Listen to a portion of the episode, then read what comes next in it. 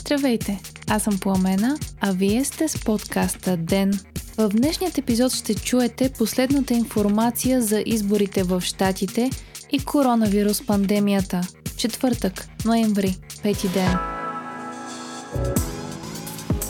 Ден си партнира с Метро в тяхната 14-дневна кампания с над 70 невероятни оферти. Днес за вас сме избрали пречиствателя за въздух Philips AC121510. Той филтрира цигарения дим, 99% от вирусите, бактериите и фините прахови частици и е достатъчно мощен за помещение до 63 квадратни метра. Нощният му режим включва нова технология, която го прави толкова тих, че е перфектен за вашата спалня, дори когато спите. До 11 ноември цената му в Метро е 349 лева с ДДС. Повече за офертите може да видите на metro.bg. Ден и Метро.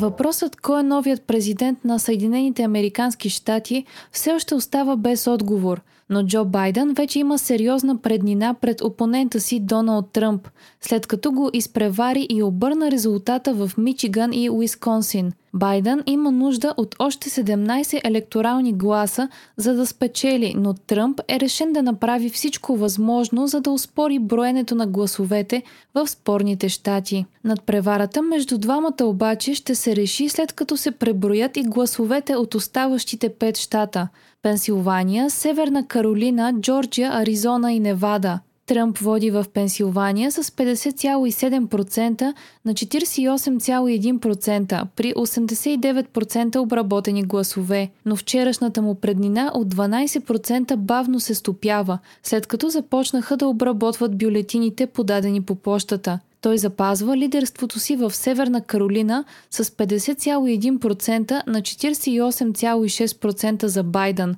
при 95% обработени гласове, както и в Джорджия, където води само с 0,4% пред Байден при 96% обработени гласове. Кандидатът на демократите пък води в Невада с 0,6% и Аризона с 2,4%. Мненията са, че победите му в Аризона и Невада са почти сигурни, а обръщане е възможно да има както в Пенсилвания, така и в Джорджия. Така той има много повече пътища за победа, отколкото опонента си. За да спечели Тръмп пък, той трябва да вземе всички щати, в които в момента води, както и Невада или Аризона – Настоящият президент обаче удържа на думата си и от щаба му вече успорват изборите в 4 щата. По информация на BBC в Уисконсин е поискано повторно преброяване поради забелязани нередности. В Джорджия е поискано прекратяване на броенето, тъй като наблюдатели на изборите са подали сигнал, че жена смесва над 50 бюлетини с купчина непреброени. Тръмп е поискал изпиране на броенето на гласовете в Мичиган, както и негов инспектор инспектор да провери всяка една бюлетина, пусната по почтата, както и тези отворени преди представители на кампанията му да присъстват. В Пенсилвания обвиненията от страна на републиканците са няколко и са свързани с бюлетините подадени по почтата. Именно те наклониха везните сериозно в посока Джо Байден – Доналд Тръмп е поискал броенето в щата да бъде спряно и с аргумента, че на републиканците им е било отказано да наблюдават процеса. Разединяването на щатите е по-видимо от всякога и протестиращи и за двете страни вече излязоха по улиците. Привърженици на демократите в Мичиган и Пенсилвания са се събрали около центровете за обработка на бюлетини с искането всеки глас да бъде преброен. От друга страна, привърженици на Тръмп са излезли в Аризона, както и в Мичиган, съобщава Reuters. Полицията е арестувала поне 11 човека и е конфискувала оръжия в Портланд, Орегон, след данни за бунтове. Имало е и арести в Нью Йорк, Денвър и Минеаполис, като става въпрос за антитръмп движения, пише Reuters. Местата в Сената пък са изравнени. Републиканци и демократи имат по 47. Нужни са 51 места на партия, за да има мнозинство. А при равенство партията, която държи Белия дом, има предимство, защото вице-президента има право на глас. Въпреки това се смята, че републиканците ще запазят мнозинството си в Сената.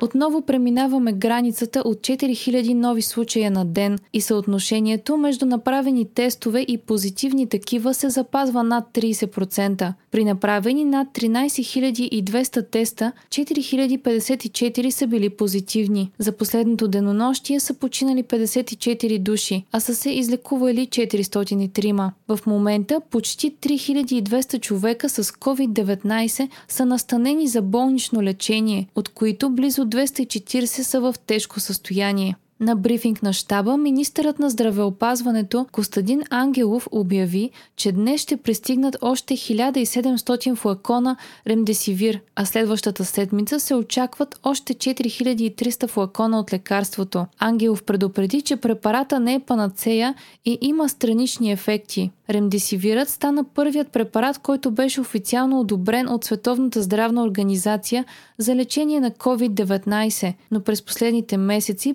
популярността му намаля именно заради страничните ефекти. Министърът изрази надежди и че през април ваксините ще бъдат достъпни за българските граждани. Ангелов за сега отхвърля идеята за настаняване на заразени с COVID-19 в хотели при изчерпване на капацитета на болниците и заяви, че за момента няма необходимост от това. Главният здравен инспектор Ангел Кунчев препоръча лекарите, които са били контактни, но имат отрицателен PCR тест, да не излизат в карантина. Според него е време и специалистите от доболничната помощ да се включат в борбата с коронавируса, както и да бъдат обмислени нови мерки, като допълнително ограничаване на работата на заведенията и 50% ограничаване на присъствената работа в офисите. Кунчев заяви желание отново да бъде обсъден обсъден зелен коридор за пазаруване на хората над 65 годишна възраст.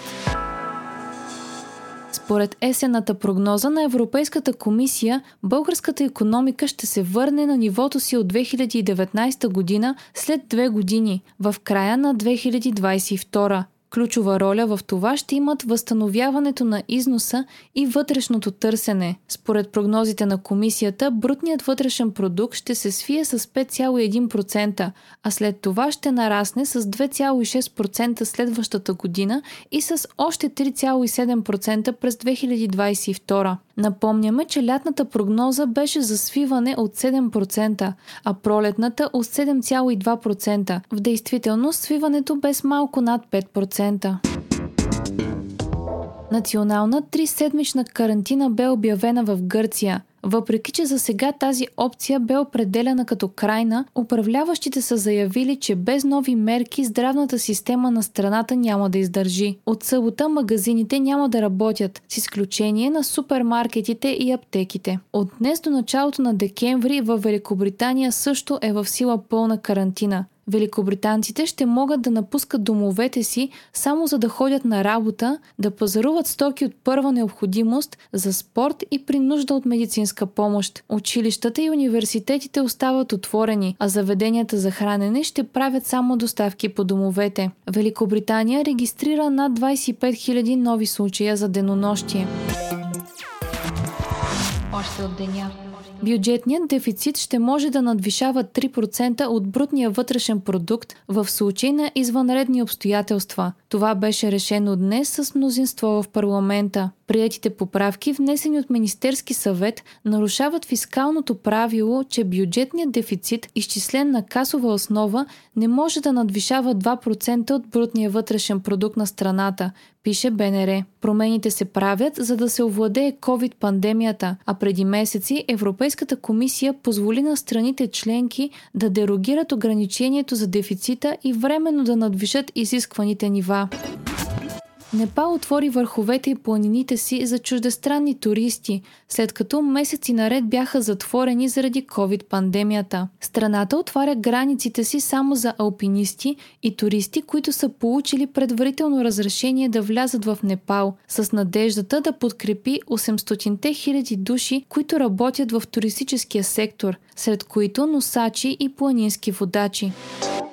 Вие слушахте подкаста Ден, част от мрежата на Говори Интернет. Епизода водих аз, Пламена Кромова. Редактор на Ден е Димитър Панайотов. Аудиомонтажа направи Антон Велев. Ден е независима медия, която разчита на вас, слушателите си. Ако искате да ни подкрепите, направете го, ставайки наш патрон в patreon.com. Говори интернет, избирайки опцията Денник. Срещу 5 долара на месец ни помагате да станем по-добри и получавате достъп до нас и цялата общност на Говори интернет в Дискорд. Ако искате да не изпускате епизод на ден, абонирайте се в Spotify, Apple iTunes или някое от другите подкаст приложения, които използвате.